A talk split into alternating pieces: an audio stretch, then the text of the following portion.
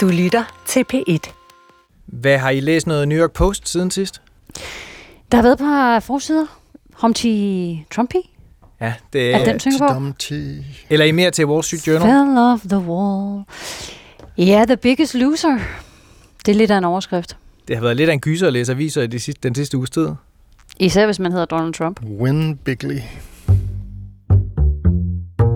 This is the year we're going to take back the House. We're going to take back the Senate. We need to do everything we can to get folks organized, mobilized, We're going to take back America. get engaged, vote, vote, vote.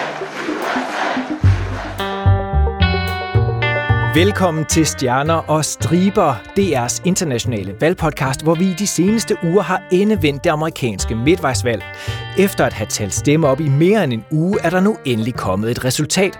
Demokraterne beholder flertallet i senatet, mens republikanerne tager magten i repræsentanternes hus. I'm proud to announce the era of one party Democrat rule in Washington is over. Men knapt har støvet lagt sig, før et nyt opgør venter, nemlig kampen om at blive republikanernes præsidentkandidat i 2024. Og en mand i Florida har allerede meldt sig på banen. We will march forward into the torrent, and we, in the end, will win. Vi har også et sandt vinderhold i podcasten i dag. Hjemme i Danmark og med i studiet i DR-byen, Lars Engelbrecht, Goddag, goddag. Journalist og USA-specialist. Og hushistoriker, som altid. Hushistoriker, husk det nu. Og Grumpy.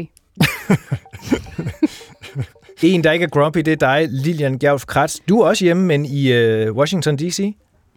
Det er jeg efter Arizona, hvor alle stemmerne jo er talt op, som du lige uh, så smukt fik forklaret os alle sammen. Så har vi et resultat langt om længe, hvor de jo talte og talte og talte, men nu har vi resultatet. Endelig. Vi har jo også en helt særlig special guest med i øh, dagens anledning. Vi har nemlig USA-korrespondent Stefan Kratz med fra solskinstaten Florida. Det er rigtigt. The Florida Man hernede hygger med en anden Florida Man, som lige har meldt sig ind i kampen om at blive præsident i 24. Har I skudt en orange konfettikanon af sammen? Eller spise de der øh, donuts, du snakkede om, Lilian. De der øh, rødhvide donuts. Gud ja, der skal sendes sådan en bakke af de der The Trump Donut direkte fra Pennsylvania til Mar-a-Lago for at fejre uh, the announcement. Mit navn det er Lasse Berg Sørensen. Jeg er podcastbestyrer og journalist på DR's udlandsredaktion. Og vi skal snakke rigtig meget om den her special announcement, som Donald Trump lavede i Florida i den her uge. We need to drill, baby, drill. Det lykkedes altså republikanerne at tage magten i repræsentanternes hus knap og nap. Lige nu, mens vi optager den her podcast, så har partiet 218 pladser. Altså det absolute minimum, der skal til for at sikre et flertal. Der mangler stadig at blive fordelt seks pladser, men alt andet lige, det kan ikke blive et særligt imponerende resultat. We know our job will not be easy. We know the task. We've got a close majority. We're going to have to work together. Det bliver ikke let, indrømmer Kevin McCarthy, der bliver ny republikansk formand for repræsentanternes hus. Nå, hvad vil eller kan republikanerne så bruge det her meget, meget lille flertal til? Jeg tror, jeg har sagt det før, at Kevin McCarthy sikkert ikke ved, om han skal grine eller græde, fordi øh, han kommer jo til at blive fuldstændig afhængig af det, man kalder The Freedom Caucus. Altså det yderste højre øh, i partiet anførte personer som altså Jim Jordan, Matt Matt Gates og så Marjorie Taylor øh, Greene, kvinden, der tror, at skovbrand i USA bliver antændt af jødiske laserstrummer fra rummet. Ikke? Vi har talt om det før. Gør de ikke det? Så- Øh, Lasse, Shocking. igen. Nå. Grumpy. Endnu en ting, jeg må lære dig, den tager vi lige bilateralt. men, men pointen er her, at øh, man havde håbet på minimum 25 plus sæder. Ikke? Og det vil jo sige, øh, at man havde et langt større flertal øh, at arbejde med, og derfor i visse situationer havde man ikke brug for the crazies, som de jo bliver kaldt øh, off the record. Øh, men det får de altså brug for nu. Det vil sige, at det yderste højre for øh, en kæmpe øh, magt i forhold til, hvordan republikanerne skal forme de næste to år. Altså den der gruppe, som Marjorie Taylor Greene jo er den mest øh, kendte, kendte medlem af, altså det er sådan, hvad skal vi kalde dem, radikale øh, højre medlemmer i repræsentanternes hus, de havde et møde her forleden dag, ikke, hvor hun i hvert fald blev citeret for at sige, at øh, hendes øh, mål med de næste år, øh, og det flertal, de nu har, det er at få Biden til at føle så meget smerte som overhovedet muligt. Ja, de siger, det er payback, det er payback time, ikke? De vil, yes. i forhold til de undersøgelser, som uh, demokraterne med rette har sat i gang af den tidligere præsident. Ja, nu er det payback time, øh, uden at egentlig fremlægge nogen form for dokumentation, men øh, det bliver en vifte af undersøgelser, det kan vi godt se frem til. Nogle af de her nyvalgte medlemmer har jo allerede sagt, at de vil indlede en undersøgelse mod Joe Biden, for om han skulle være involveret i den her Hunter Biden, altså hans søn, sag omkring øh, en laptop og diverse øh, hemmelige dealings. Så de har jo allerede vist, at, øh, hvad de egentlig nu har tænkt sig. Men det er fuldstændig rigtigt. Det bliver, for ham der bliver det jo to ting. Det ene det bliver ligesom at være den eneste pædagog, der er på arbejde i, øh, med, en, med en flok på mindst 220 formentlig uvågne unger, hvor øh, en tredjedel af dem er fuldstændig utilpasset. Han skal så prøve at få dem til at være i samme rum og, og gå i samme retning og sådan noget, så held og lykke med det.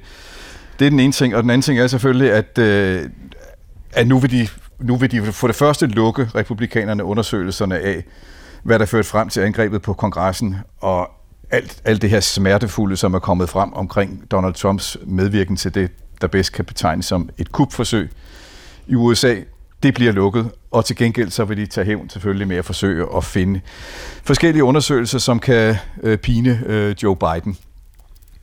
Det er jo interessant, ikke? Den udmelding, de er, der er jo flere af de der medlemmer, som du øh, omtaler som den tredje del af de uvågne i, i den republikanske klasse i repræsentanternes hus. Ikke?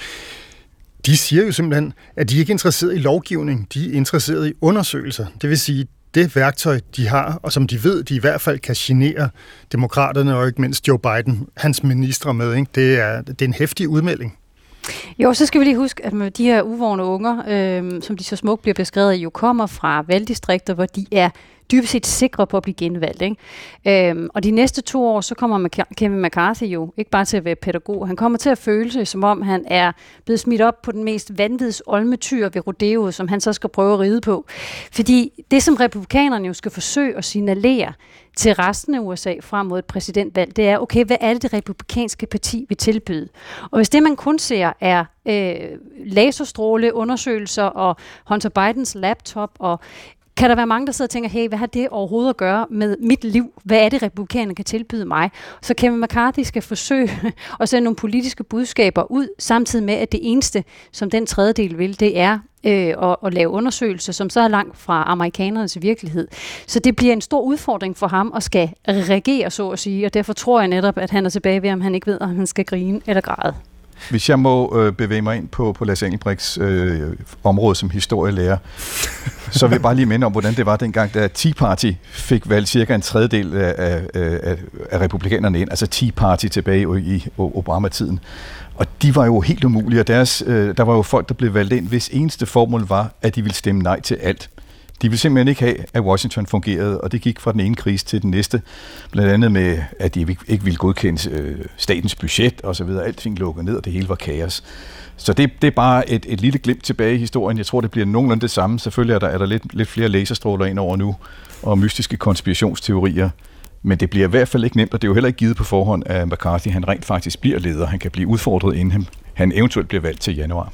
Det var, ude, oh, yes. det var udmærket, Steffen, det der. Øh, altså en middelmådig præstation, men dog, øh, du har viljen. Øh, øh, næste gang, så sig lige til mig, før du går i gang. Åh, oh, det er godt hushistoriker. Det er Lasse, godt, skal vi godt. snakke om, hvad du fik til din uh, historieeksamen? Fordi det har vi faktisk haft op at vende i podcasten før. Jamen, så er der vel ingen grund til at uh, træde rundt i det, er det det? Uh, der har været research, må så. jeg høre, Lasse Berg. Det kan også være, at jeg bare skal sige, at folk må gå tilbage og lytte de tidligere afsnit. Lyt hele den tyske podcast-serie på 75 afsnit, så kommer det. Åh, oh, fedt. Nu siger I, at øh, de ikke er så interesserede i at lave lovgivning, men risikerer de ikke også, at hvis de fremsætter nogle lovforslag, så bliver det skudt ned i senatet, som demokraterne jo styrer?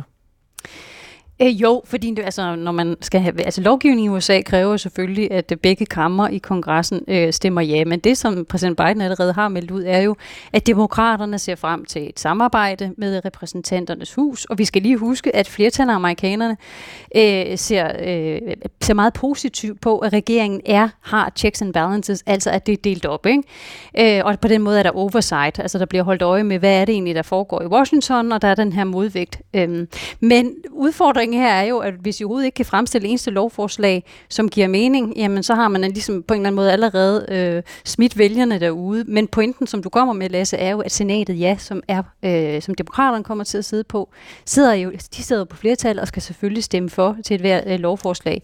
Men demokraterne har jo rakt hånden frem og sagt, at de er klar til at tale om øh, hvad som helst, der kan ændre amerikanernes hverdag. Ja, det gør de jo altid, kan man sige. Det, hvis øh, Kevin McCarthy i huset gjorde det, Mitch McConnell har gjort det, men det er jo simpelthen ikke noget, der... Når nu vi taler historie igen, hvis man kigger tilbage, det kan det godt være, at de har sagt det mange gange, fordi man et eller andet sted godt ved, at det er et politisk populært budskab, vi prøver at arbejde sammen, men det er jo simpelthen ikke sket øh, gennem de seneste øh, år under Trump og under Biden. Det er jo historien i amerikansk politik i dag, det man kalder gridlock. Altså så snart man har en divided, altså en delt øh, regering, så at sige, jamen så sker der ingenting. Og det er også det, mange øh, amerikanske vælgere vil kaste op over, og bliver så træt af Washington. Øh, fordi det er så lige pludselig magtspillet, der går i gang, og man dybest set kun være noget igennem, hvis man selv sidder på, på hele regeringsapparatet. Det kan være, at de skulle prøve en regering hen over midten. Der har Biden jo... det er jo faktisk lykkedes for præsident Biden at lave forlig hen over midten. For eksempel infrastrukturpakken, som er kolossalt stor øh, økonomisk, øh, og som vil, vil begynde at give sig udslag de kommende år. En, en aftale om, at øh, computerchips skal laves i USA. Man kan ikke bare overlade det til for eksempel kineserne at lave det. Så det kan godt lade sig gøre, og der tror jeg faktisk, at han har øh, et ret populært budskab, øh, når det kommer til valget i 2024. At, at, det, at det rent faktisk er en fremstrakt hånd, som når det lykkes, så er det populært. Yep. Ja, der er det jo interessant at se, at det tværpolitiske samarbejde øh, og de her øh, store, man næsten kalde dem reformer, som ingen jo troede overhovedet kunne øh, komme kom til at se dagens lys, øh, før det faktisk blev virkelighed, at det lykkedes med den her infrastrukturpakke, som jo kommer til at sikre broer og veje og lufthavne rundt omkring i alle USA's delstater. Øh, der er der jo allerede nu den her forlyden, for eksempel i senatet, som demokraterne jo har, har bibeholdt magten i, at med republikanernes mindretalsleder der, han skal skovles ud, fordi at mange i huset mener, at det var en kæmpe fejl, at republikanerne støttede noget som helst under Biden. Man skulle have stemt nej til det hele, øh, netop for at prøve at sætte en kæmpe knortekæp i, i hjulet på Bidens øh, agenda. Og så er vi jo tilbage til, hvad vælgerne læser ud af magtfordelingen i Washington, øh, og hvordan republikanerne nu bruger den magt, de får øh, i det ene kammer i kongressen. Jeg blev mærke i, at flere medlemmer af det nye repræsentanternes hus igen og igen fremhæver, at de ikke vil defund the police nu, men de vil defund the IRS, altså det amerikanske skattevæsen. Ikke? Hvorfor vil de det? Det vil de jo, fordi at den her store pakke, som Biden jo også fik øh, gennemført, og som trådte i kraft i august, som hedder IRA, altså Inflation Reduction Act, og hvorunder der ligger øh, meget store tiltag i forhold til klimaet. Dem vil de simpelthen stoppe, og det gør man for eksempel ved at skal vi kalde det, terrorisere øh, skattemyndighederne, tage pengene fra dem, fordi det er derfra pengene til de her klimainitiativer skal komme. Så fra et nyt repræsentanternes hus, der er meldingen altså, at det resultat, Biden har skabt, øh, og som jo mange øh, var begejstrede for, i hvert fald demokrater, ja, det, øh, det vil de forsøge ikke at, at få til at være særlig stærkt. Altså arbejde mod implementeringen af det. Two words. Made in America. Allerede inden resultatet af midtvejsvalget er endelig på plads, ja, så kigger USA øh, simpelthen frem mod præsidentvalget i 2024, og det gør Donald Trump i den grad også. In order to make America great and glorious again, I am tonight announcing my candidacy for President of the United States. Trump meddelte sit kandidatur til præsidentposten hjemme i sit palæ Mar-a-Lago i Palm Beach. Øh, Lasse, jeg føler faktisk næsten, det var lidt som at være tilbage på Versailles-slottet uden for Paris igen. Ja, lad i hvert fald mærke til, at der hænger øh, noget i retning af 15 kæmpe store krystallysekroner oppe. Det var, det var jo mere end øh, der var vigtige medlemmer af det republikanske parti til stede. Ikke? Lad os øh, spørge manden, der næsten var til stede. Øh, Steffen, du var jo i Florida. Du er i Florida øh, under den her store udmelding. Øh, hvordan var det? Ja, altså jeg havde jo søgt om at komme ind til, øh, til selve seancen der øh, med den store chef, og han havde faktisk sendt mig en invitation måske ikke personligt, men så en eller anden robot havde gjort. Men øh, de valgte øh, desværre Danmarks Radio fra, så jeg måtte øh, følge det sammen med en 50-60 øh, super Trump-fans på, på en øh, kubansk øh, restaurant, der ligger ikke så langt derfra, hvor øh, vi, vi, vi, vi jo så øh, Donald Trump stige ind på scenen. Det her foregår i selskabslokalet på Mar-a-Lago, som er sådan en, en klub, øh, et hotel med en country club, der er også en golfbane i nærheden. Det er et ret lille hotel, men øh, der er masser af guld øh, malet på væggene alle steder. Og øh, det er jo der i Brudesviten, at Donald Trump har sit kontor nu. I Brudesviten? Øh, Nå, jeg tror, de flyttede sengen ud. Ja. Men, men der har han så sit kontor. Øh, I øh, selskabslokalet, der var så dækket op med en øh, stor scene med en hel masse amerikanske flag. Og så var der inviteret et par hundrede, måske 150 øh, af hans virkelig, virkelig store øh, støtter. Altså det er både folk, der giver penge, men også øh, venner af familien, hans egen familie, og dem vi kunne høre juble før. Og lidt længere tilbage i lokalet, der stod der så massevis af tv-kameraer og journalister, som rapporterede derfra. Gentlemen, please welcome the next president and first lady of the United States of America, President Donald J. Trump, accompanied by Mrs. Melania Trump. Der så vi jo så den, den, øh, den tidligere præsident gå på scenen, at holde en tale, og det var sjovt nok, fordi i starten så tænker man, okay, han har på forhånd sagt, at det her bliver historisk. Det kan jo ikke være kun, at han stiller op, for det ved vi godt. Men øh, han begynder at læse fra en teleprompter, der står sådan to glasskærme, man kan se øh, foran ham. Øh, og det er der, han læser en tale, som nogen har skrevet til ham. Måske har han selv været lidt med til det. For den er sådan ret nøgtern. Men ganske tro Donald Trump, så får han jo lyst til at improvisere undervejs. Og for nu at gøre en lang fortælling kort, så var det ja, en time til halvanden med alle mulige anekdoter fra hans tid. Øh, hvor han minder lige folk om, hvor fantastisk han er, og, og, og alt det gode, han har lavet, og en hel masse, som er forkert. Og han øh, kaster en masse skrald i hovedet på øh, den nuværende præsident osv. Det ene ord tager det andet, og der hvor jeg er med de her... Øh, hvad skal vi sige, øh, for folk, der har haft et langt godt liv bag sig i Florida, øh, godt solbrune sidder og venter på den store meddelelse. Der er simpelthen nogle af dem, der nikker og, og falder i søvn, og kasketten glider ned over. Og, og så kommer der, efter en time er der så et reklamebreak i, i sendingen, og der går halvdelen af dem simpelthen hjem. Jeg tror, det er over deres sengtid på det tidspunkt. Så altså, det var klassisk Donald Trump, og der var ikke noget historisk i det, men der var jo den her pointe, at nu er han præsidentkandidat for det republikanske parti, og han er den første, der har meldt sig. Altså sendte de simpelthen en reklamepause midt i den her store historiske tale? Den var simpelthen så lang, så den her, det var, det var sådan en meget lille øh, højorienteret kanal, som jeg ikke engang kan huske navnet på, som det er en mand, der sidder ved et skrivebord med et gardin bagved sig og sender specifikt til folk på den yderste højrefløj. Øh, for en, at der er ikke andet end ham. Og så stillede han jo så om, og så på et eller andet tidspunkt, da der var gået en time godt og vel, så brød han af øh, og sendte lidt reklamer der. Og det skulle han jo aldrig have gjort, fordi hans publikum, de var simpelthen for gamle til at holde sig vågen så længe. det er jo sjovt, fordi det, det var jo, jeg så øh, noget af det på Fox News, hvor de på et tidspunkt i løbet af den øh, lange tale klippede ud og gik over til et interview, de havde lavet med Mike Pence, hvor han kritiserede Donald Trump for hans håndtering, eller skal vi sige opilden øh, af balladen øh, og stormen på kongressen øh, tilbage efter valg, hvad hedder det, valgnederlaget var det jo ikke en sejr, det vil Trump nok sige. Uh, but in that moment, I, I must tell you that uh, when that tweet came across, uh, it angered me. Det var lidt et ret stærkt billede, synes jeg, på den tone, der ligesom har været fuldstændig død, altså kritikken af Trump, men som lige så stille begynder at pible frem rundt omkring. Ja, der er det jo interessant, at du nævner øh, Fox News, Lasse, som jo i den grad var med til, ikke kun Fox News, det var mange af de amerikanske medier jo, fordi at Trump dengang var øh, så outrageous, som man vil sige herovre, så han jo nærmest tog al sendetid op til valget i 2016. Men Fox News var om nogen, der virkelig bar Trump øh, ud i æderen, ud til amerikanerne.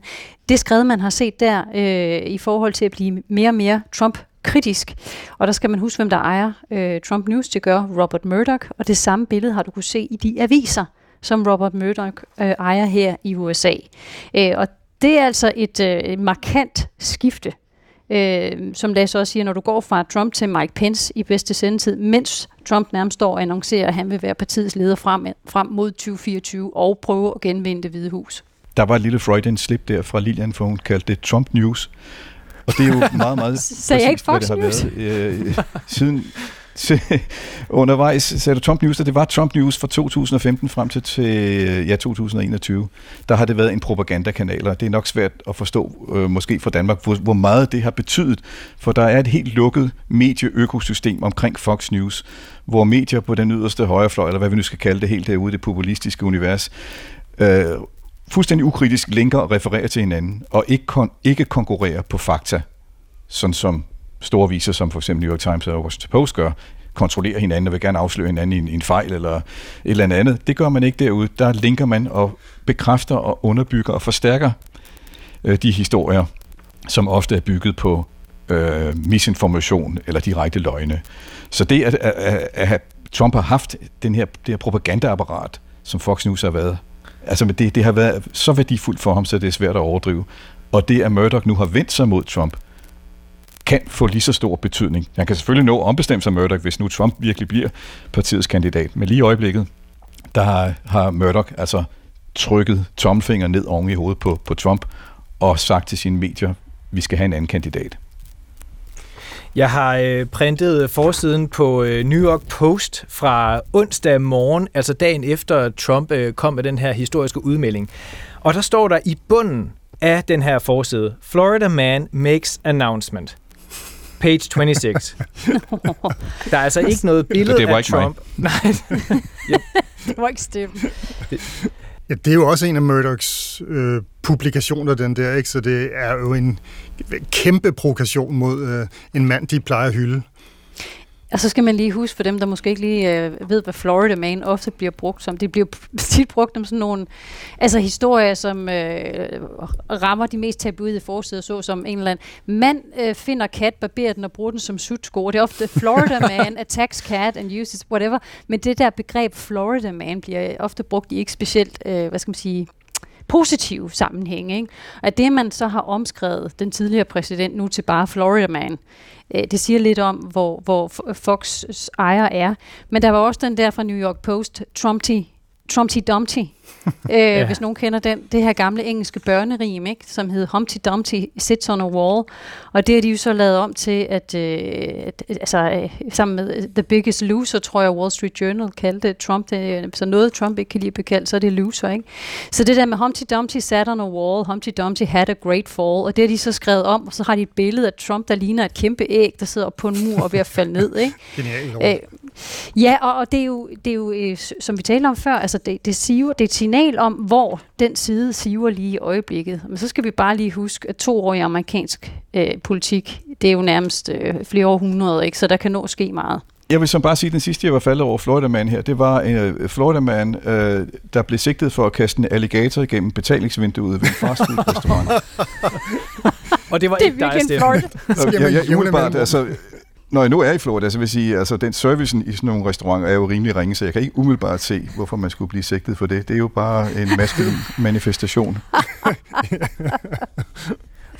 Barack Obama, han øh, kaldte faktisk Donald Trump for Florida Man under præsidentvalget i 2020, hvor han var ude og, og, øh, og føre valgkamp for Biden. Even Florida man wouldn't be doing some of this stuff. Why would we accept it from President of the United States? Og der talte Obama jo om alle de øh, løgne, som øh, Trump har for vaner at føre af. I, I really looked at it and I thought, my gosh, who wrote this and came up with the venue? Satan? Et er øh, de konservative medier, som jo i snigende grad er begyndt at vende sig mod Trump, men der er jo også et ulmende oprør i øh, selve partiet, hvor flere begynder at snakke om, om Donald Trump er den øh, rette kandidat frem mod præsidentvalget i 2024. Ja, her bliver der jo set på resultatet fra midtvejsvalget, for jo, republikanerne har vundet flertallet i repræsentanternes hus, men med det mest spinkle flertal i, jeg ved snart ikke, hvor mange årtier vi skal tilbage. Øh, og det ser man jo som en test af, af Donald Trumps øh, appel til USA. Øh, at hans håndplukkede valgfornægterkandidater blev valgt fra i de helt afgørende svingstater, som man ved afgør præsidentvalg i det her land. Øhm, og for at bruge for eksempel øh, en, en republikaner, som jo har været Trump-kritisk undervejs, skal vi huske at, at, at understrege, Larry Hogan, øh, republikaner, øh, republikansk guvernør i, i Maryland, han brugte den her baseball-terminologi, three strikes and you're out. it's basically the third election in a row that Donald Trump has cost us uh, the race, and it's like you know, three strikes, you're out. Altså, at du burde efter øh, tre fejl ryge ud. Og her taler han om, øh, altså for republikaner nu, så kan man tale om, der har, hvad, hvad moral og, og hvad der har betydet noget undervejs. Men noget, de ikke kan lide, det er altså at tabe. Og den her gang, der ser de altså på tredje nederlag i træk. Altså først tabte øh, Trump i 2018 både øh, repræsentanternes hus og senatet, altså begge kammer.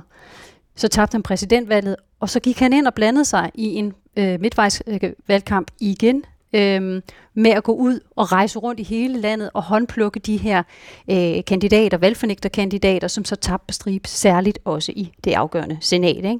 Øh, så han siger som budskabet, er three strikes and you're out, vi skal videre, vi skal have en anden øh, i spidsen for det her øh, parti. Hvor kritisk vil I vurdere den her kritik, både i medierne og internt i partiet, er for Trump?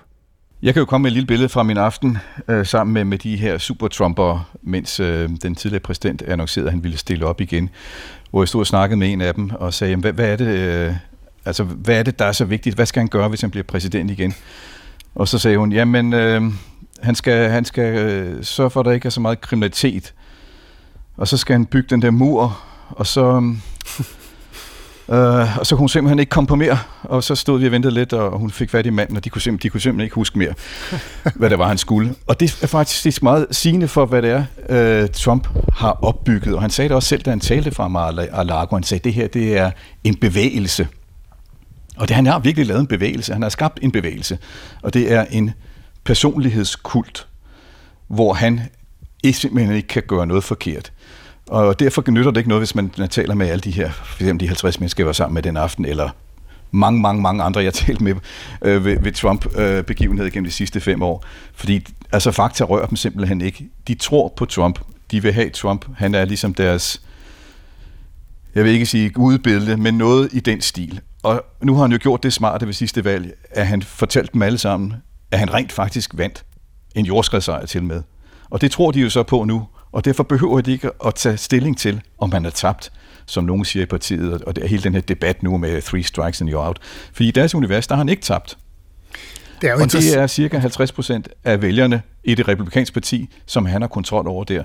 Og det er dem, der også bestemmer, hvem der stiller op, eller hvem der vinder ved primærvalgene. Så det er lidt for tidligt, mener jeg, at afskrive Donald Trump, selvom mange gerne vil det i det republikanske parti. Ja, det, det tror jeg virkelig også. Altså, vi skal også huske på, at enhver har jo ret til at stille op til de republikanske primærvalg. Og en type som Trump, han står bare rigtig, rigtig godt i et primærvalg. Det kan godt være, at han har vist, at han ikke rigtig øh, kan, kan klare de store nationale valg, men primærvalg er han jo virkelig god til, på grund af lige præcis den base, du har siddet der og hygget dig med, øh, Steffen. Ikke?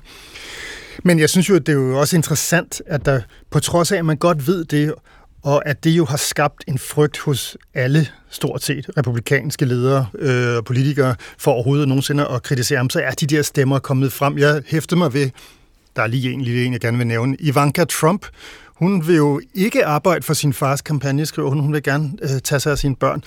Hun er ikke nogen øh, leder i det republikanske parti, men hans tidligere udenrigsminister Mike Pompeo har jo været frem og sige, nu er det altså ved at være slut, vi skal ikke sidde og kigge i bagspejlet, vi skal se fremad. Ikke? Der er faktisk jo flere rimelig markante stemmer, der tør at sige noget nu. Ja, og når du siger det, så se for eksempel på de to republikanske senatorer fra Texas, Ted Cruz og John Cornyn, som har givet udtryk for, at der er en, de synes, der skal være en større appetit, tror jeg det var, om dyst, øh, en større dyst om pladsen i front, og så selvfølgelig hurtigt efterfulgt af, men det er klart, at vi bakker op om Trump som kandidaten, hvis han vinder primærvalgene. Der er jo godt og vel to år til præsidentvalget. Hvorfor er det, at Donald Trump øh, stiller sig frem nu og an, Hvorfor er det, at Donald Trump han øh, annoncerer sit kandidatur nu? Den ene forklaring er, at nu har han jo taget scenen for sig selv. Nu står han der, og så enhver, der tænker på at stille op, ved, at der står den her store øh, politiske figur midt på scenen, den store elefant, som jo er øh, symbolet på det republikanske parti, og ham skal de så kæmpe imod, hvis de vil gøre sig håb. Og der ved alle i det republikanske parti, at indtil videre har det været sådan, at hvis man tog kampen op med Trump, eller bare antydede, at man ikke var 100%, måske endda 200% lojal over for ham, så var man færdig i politik, fordi så ville han øh, lade hans vrede og, og, og gale flyde ud over en, og vælgerne ville vælge en fra.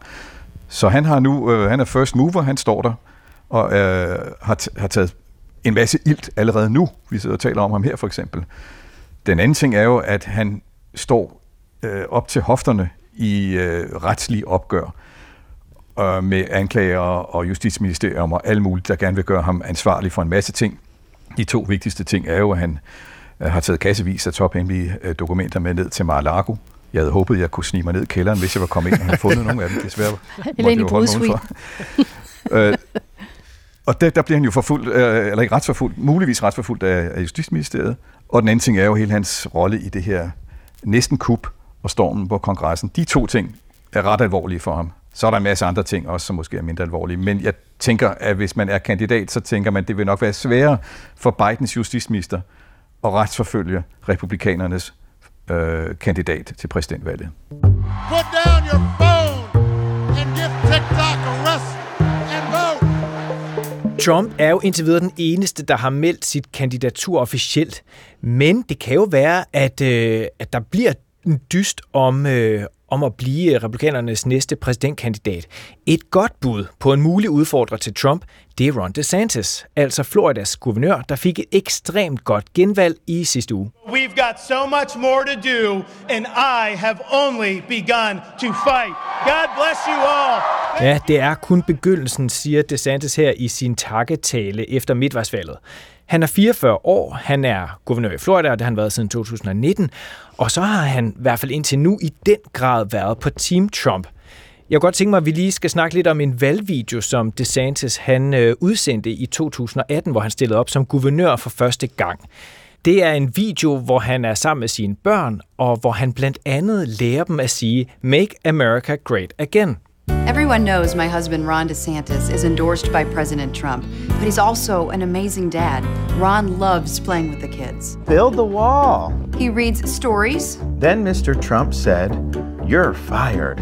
I love that part. He's teaching Madison to talk. Make America great again. People say Ron's all Trump, but he is so much more. Ja, det er DeSantis kone, Casey DeSantis, der ligesom fortæller om, hvor skøn en far øh, og hvor nærværende han er. Og så skal det jo også vise, at han er 100% MAGA Team Trump. Ja, når vi hører ham sige, build the wall, så sidder han med sådan nogle små bygge, byggeklodser sammen med sin, sin lille søde dreng der, og, og, og, og bygger Trumps wall ind i, ind i dagligstuen.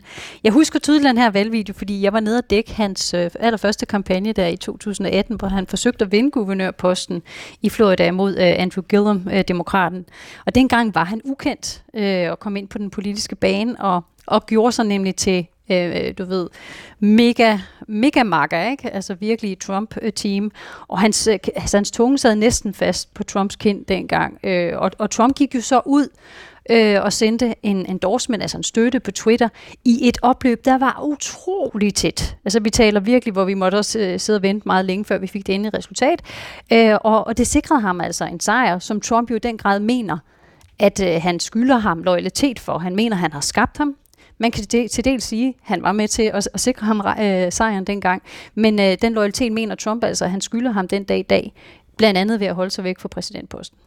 Han delte, Trump delte blandt andet den her video på uh, Trumps uh, medie Truth Social, hvor han bare siger, thanks, uh, Ron.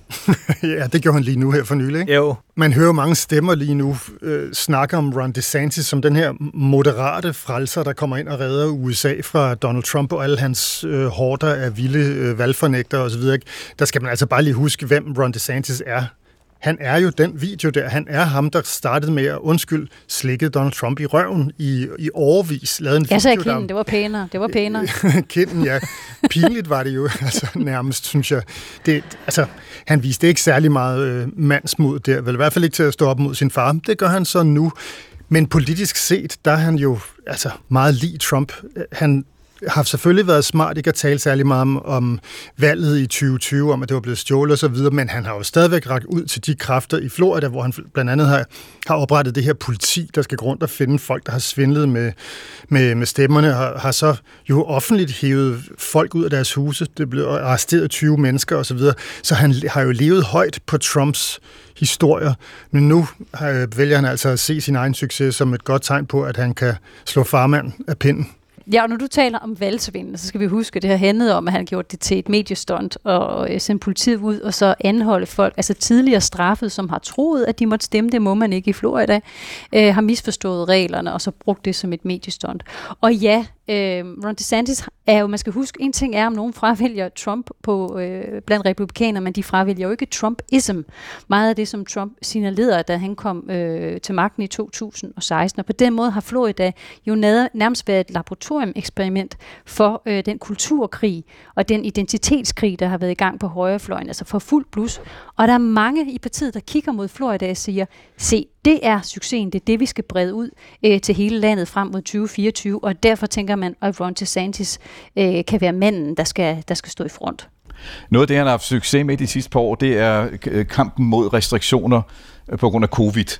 Altså der var øh, Ron DeSantis, han var øh, helt i spidsen, når det handlede om at holde staten åben og øh, tale imod, myndighederne tale imod Dr. Fauci og så videre, og det blev ligesom sådan en, en politisk øh, kamp, som han øh, og hans vælgere synes, at han har vundet.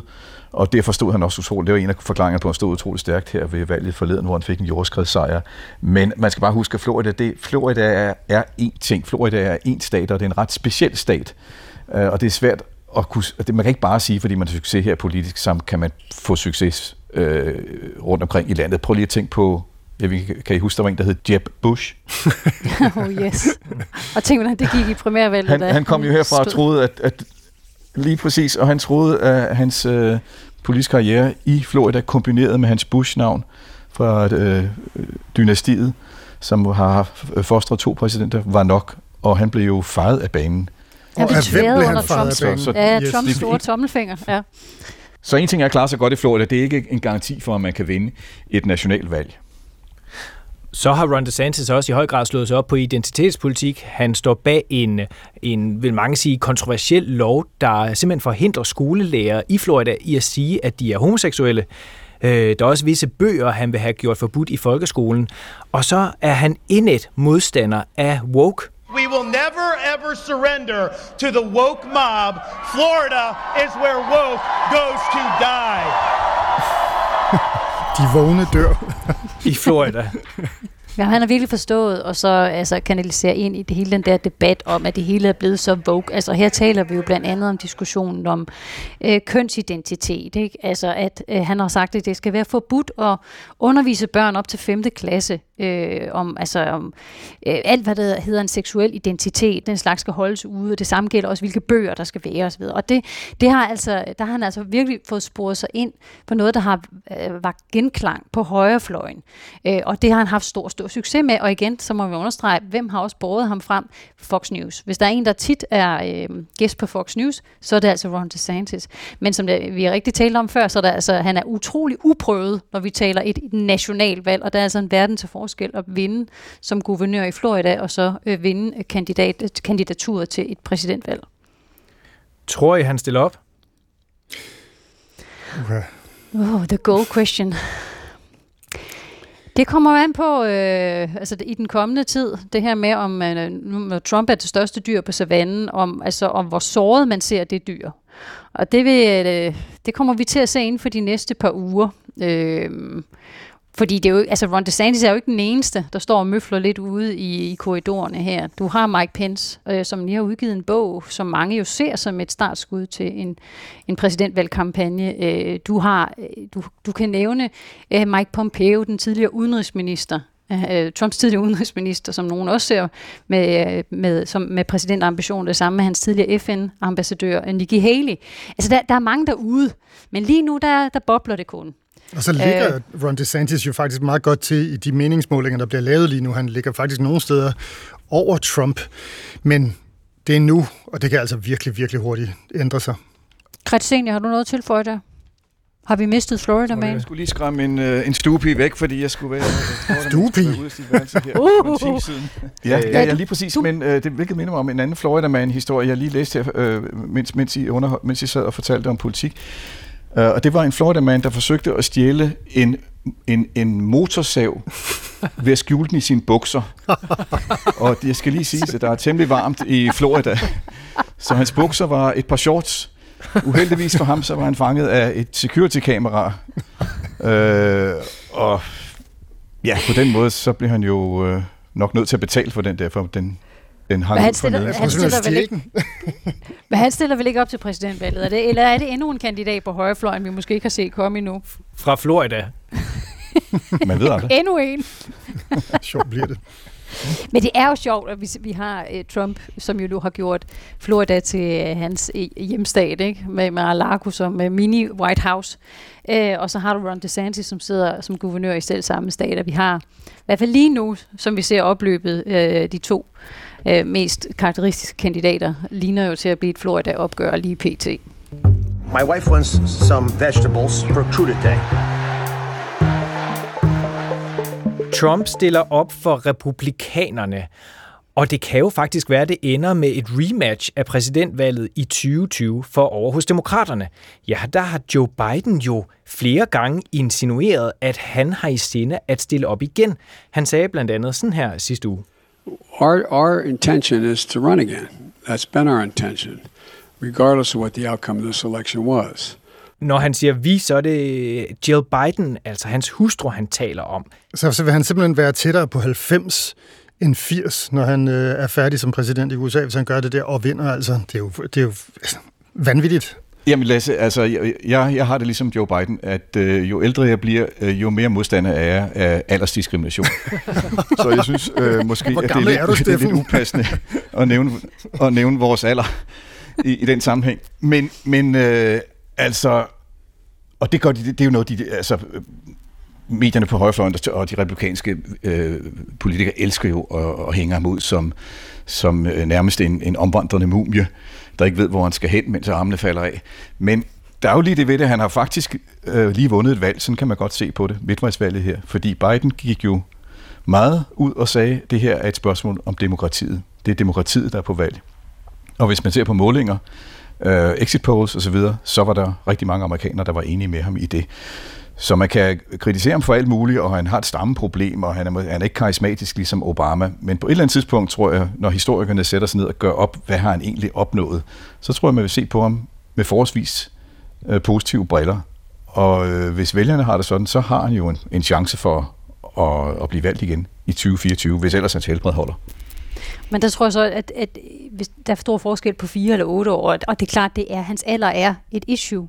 Og det er det også, når du taler med vælgere, når man ser på, når der bliver spurgt, øh, ønsker du, at Biden skal stille op igen i 2024?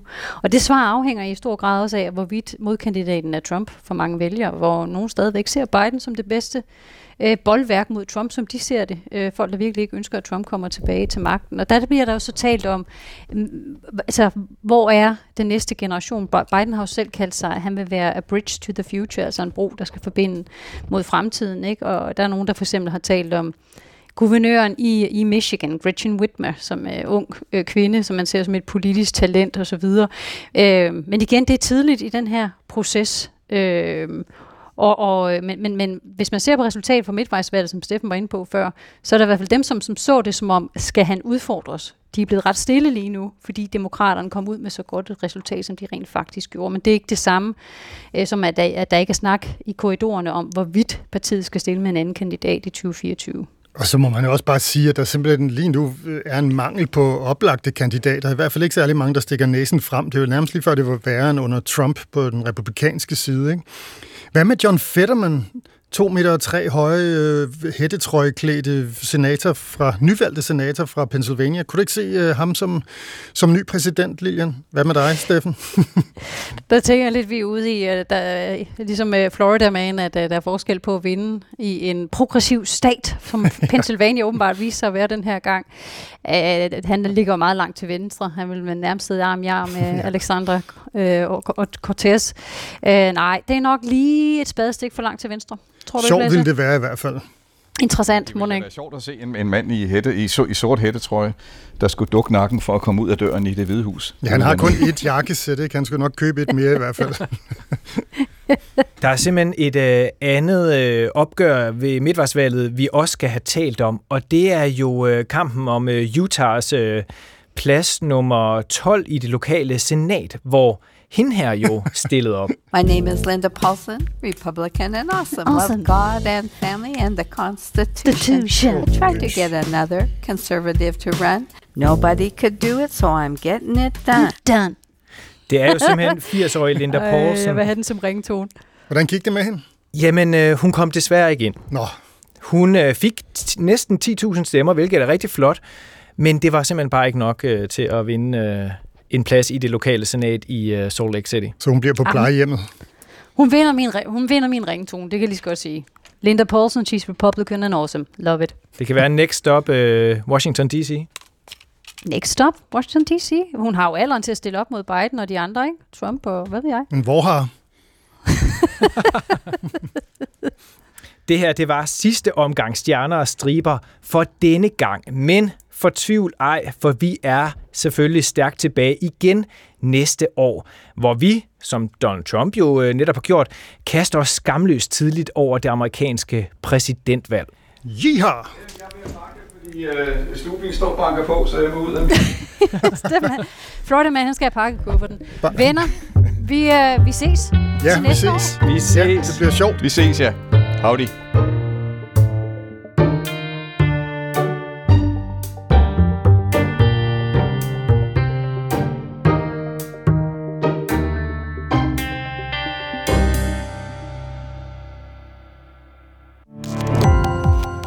Gå på opdagelse i alle DR's podcast og radioprogrammer. I appen DR Lyd.